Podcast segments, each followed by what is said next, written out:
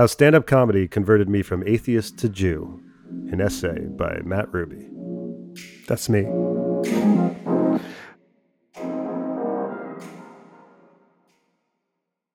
Until recently, I'd spent most of my life running away from being Jewish. I lived in the Midwest, read Richard Dawkins, watched Bill Maher, dated shiksas, and listened to rock and roll. I mean, who needs the Torah when you've got Tom Petty, right? Then I moved to New York City. After that, it started to feel like my Judaism was chasing me down. I'd go to the Tenement Museum and think about my ancestors who came to the Lower East Side a century ago and how they lived. I'd eat hummus at a local place run by a bunch of Israelis, and I was invited to Seder's and Sabbath dinners for, well, the first time in my life, really. And New York City just feels, well, Jewy. I mean, Lenny Bruce kind of nailed it when he said, if you live in New York or any other big city, you are Jewish. Doesn't even matter if you're Catholic. If you live in New York, you're Jewish. If you live in Butte, Montana, you're going to be Goyish, even if you're Jewish. Also, I began doing stand up comedy. To find your comedic voice, you're constantly looking for what's authentic about you. And comedy crowds, they have a strange wisdom. They see through you. They tell you every night if you're being authentic or if you're just reciting some lines.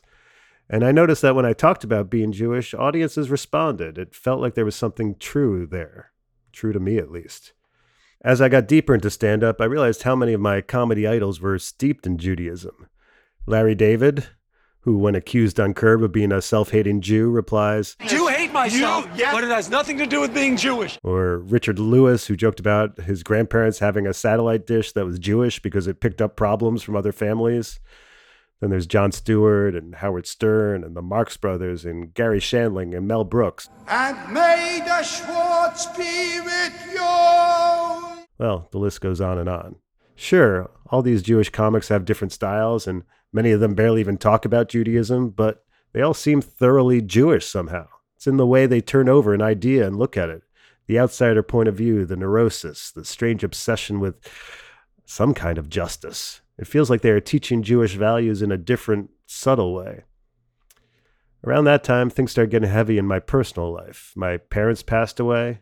First, my mom from a stroke, and then my dad from cancer. And death gives you clarity. You realize all the crap you normally think matters actually doesn't matter at all. And you want to be connected to something larger. My dad grew up in Israel, but I rarely heard him speak Hebrew.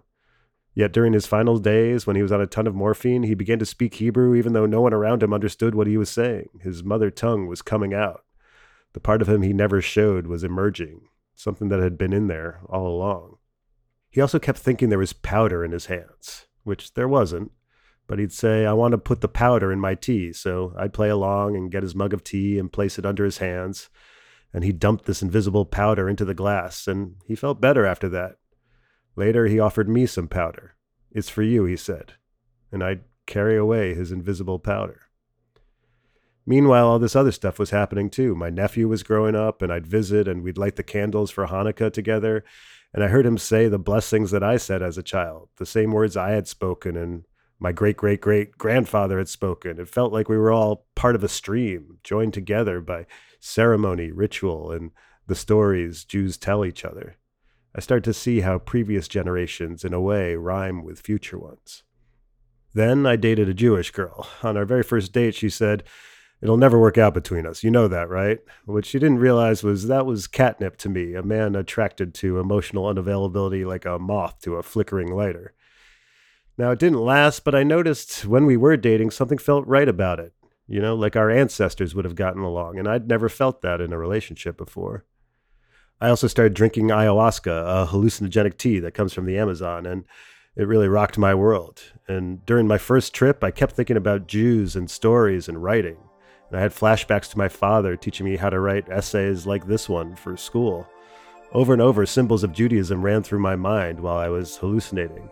I pulled out a pen and I started writing things down in a notebook with my shaky hand. I said, Lessons, stories, parents, teach, carry on, laugh, stories. There was a lot of emphasis on stories. After that, I thought more about how much I was influenced by Jews. I recalled seeing Leonard Cohen live and feeling blown away by how he combined faith, lust, humility, and poetry. And going to London and sitting in a room full of Mark Rothko murals, an immersive spiritual experience.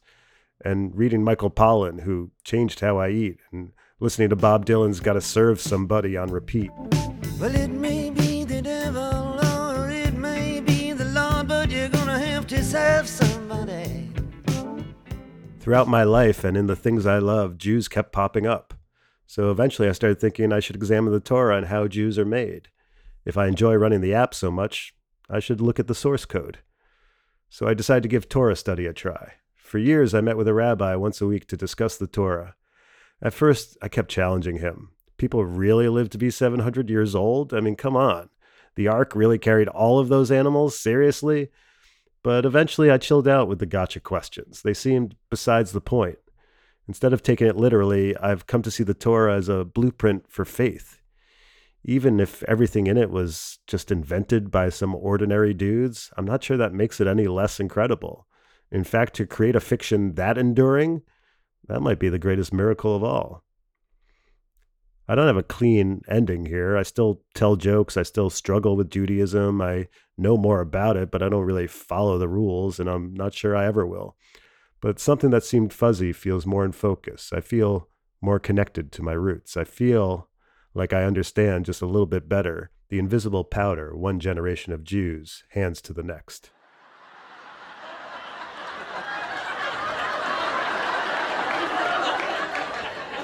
Anyway, I, I wanted to talk to you about Dr. Whatley. I, I have a suspicion that he's converted to Judaism purely for the jokes. And this offends you as a Jewish person? No, it offends me as a comedian.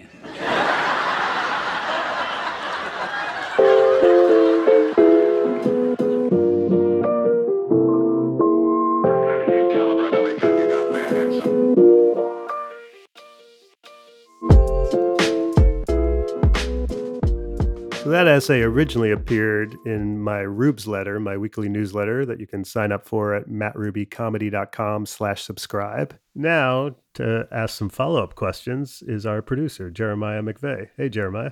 Hey, Matt. So I was curious while listening to that. One, do you still consider yourself Jewish to the extent that maybe you did at the peak of learning about it? Or is it something that's kind of trailed off? Or is it something that's just sort of like this low level buzz in your life? well, let's zoom out for a second. I do think sort of who you are is what you do. If you're writing all the time, then you're a writer. If you're acting all the time, then you're an actor. If you're doing Jewish stuff all the time, then you're you're being Jewish. If you're not doing Jewish stuff, I guess you're still Jewish, but it does feel different. So I, I don't do Torah study anymore. Uh, and it does make me feel less actively Jewish in that behavioral kind of way. And that became sort of like part of the internal conflict in my head was like you can study all this stuff all that you want but then it gets to a certain point and this is what the rabbi was teaching me was kind of saying too is like you got to kind of do it. Like there's the level of judaism of like knowing about all this stuff but then the next level is to really put it into practice. There's you know 613 laws that you're supposed to be following you know you're supposed to be going to synagogue you know regularly you're supposed to be praying and all this stuff and i think i've spent too long of my life not living that way to really go full throttle into being like a deeply observant jew but that said, I mean, I think it's it is baked into me as a, a low level hum or what have you. That's not going to go away. That's just part of who I am and and my upbringing and you know sort of you know a, a cultural origin story as much as it is you know am I doing it actively in any sort of you know day to day or weekly kind of way right now. Well, I wonder if it's kind of like therapy where you know some people need to be in therapy basically continuously for for as long as they can, you know, or for for life. But some people are good to go to therapy for months or a couple years and then they feel like they've processed the things that they decided to go to therapy about and then they can kind of move on with their lives having had that experience incorporated into their life. So was was your connecting with your Judaism sort of that for you in a way? First of all, I'll give you the viewpoint of a quote unquote real Jew or someone like my rabbi who'd be like, that's nonsense. You don't just get, you don't just get to like dip in and learn about it and be like, okay, I got it. Right. Yeah.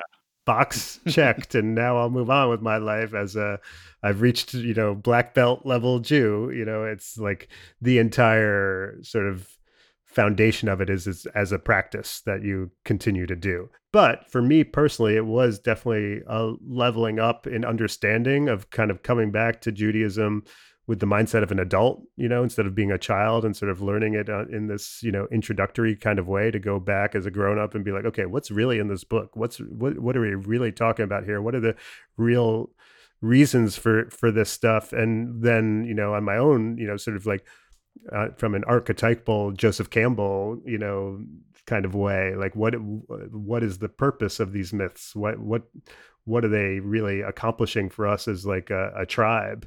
um, and even coming to view, you know, oh, these 613 commandments or laws that we're we're supposed to follow all the time. Is this, you know, I, I'm I've studied a lot of Buddhism too. Is like, is this the Jewish version of mindfulness? Of like every time before you eat or before you put on a light, you have to stop and think about like, okay, what day is it? What what has happened? Am I supposed to do this right now? In a way of forcing yourself to kind of uh, almost like a walking meditation where every step you take you're supposed to examine your your your feet landing on the ground and thinking about your legs moving in a in a sense that's giving you a more you know sort of meditative mindful state and so things like that started um, occurring to me. And I guess one of the things, since you mentioned therapy, you know, going to therapy once a week and sitting down with someone else for an hour and talking about stuff, there is a similar sort of vibe to Torah study when you do it one on one to meet with this older Jewish guy who's, you know, and talking about, you know, life and passage. There is a, a therapeutic element to it and it is an oral tradition and i think part of the reason for that is to get two jews in a room you know from different generations talking to each other about their experiences and having having that back and forth so i do and you know i, I don't think it's a coincidence there's so many jewish therapists and that there's this overlap between it because i think there is something about it that does um, have that vibe in a way.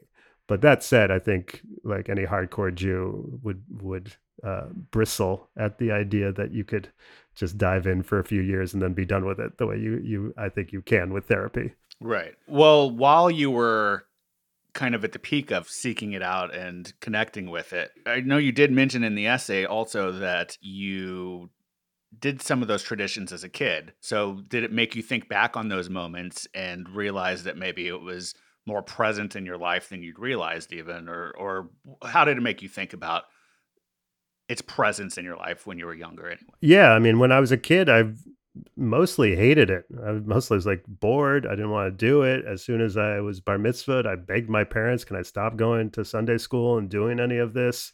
Uh, I lived in a place where there weren't a ton of Jews around, so it wasn't you know, sort of happening around me a lot. But yeah, I think it was especially like that ayahuasca experience was this reveal of like, you think you can run away from this, that, that this is a thing that's part of you genetically, probably through like, you know, intergenerational DNA or trauma or anxiety or whatever is happening with Jews that makes us all neurotic and, and what we are, you know, culturally, you know, what the values of my parents were and the things that they emphasized growing up. And then, yeah, in a more religious way of like saying these prayers of lighting the cam- candles at sabbath of you know celebrating high holidays of being bar mitzvah that yeah that eh, you know even if i wasn't you know deeply believing in it as a child and wanted to be done that that's still a very different experience than people who aren't jewish have and that that is going to make you see the world in some different way if from a young age you're sort of you know indoctrinated into this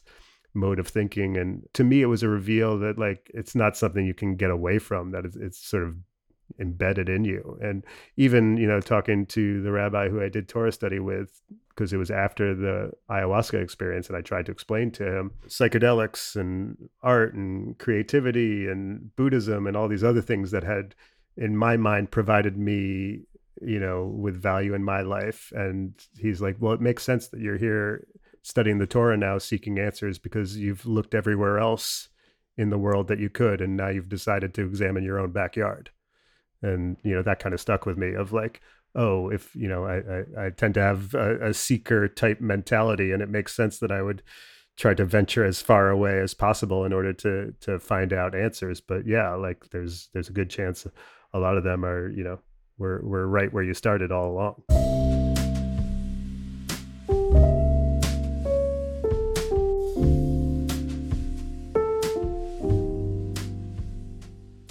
And now for some quickies. Look, y'all have been doing a bad job hiding your drug deals on Venmo, okay? No one's buying that you're paying some guy named Dark Lord $180 at 2 a.m. on Saturday night to go skiing.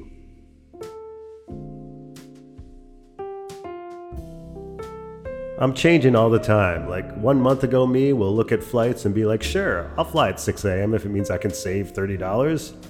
And then today, me, when the alarm goes off at 4 a.m., is like, okay, I would pay $1,000 to snooze for another hour. Screw you one month ago, me.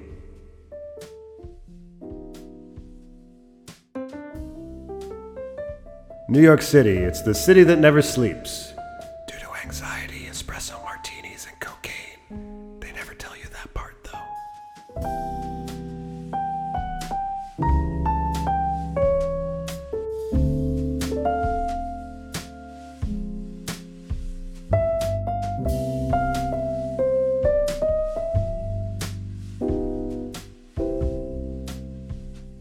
You can subscribe to or follow this show just about anywhere you listen to podcasts. If you have a moment, please rate and review the show on Apple Podcasts, Spotify, Goodpods, or anywhere else that allows you to do that. And when I say that, I mean like leave it a good review. I, feel like that's obvious, but if you if you're just going to leave it a bad review, you, you don't have to. Anyway, it helps others find the show, which I really appreciate. Uh, if you want to reach out to me directly, you can email me at mattruby at hey.com. That's mattruby at hey.com. And if you like this podcast, you should subscribe to the Rubes Letter, where what you just heard first appeared. You can find that at mattrubycomedy.com slash subscribe. And while you're at mattrubycomedy.com, you can also find links to my Instagram, Twitter, YouTube, and TikTok, where I post clips of my stand-up and other stuff too. Thanks so much for listening. I appreciate it.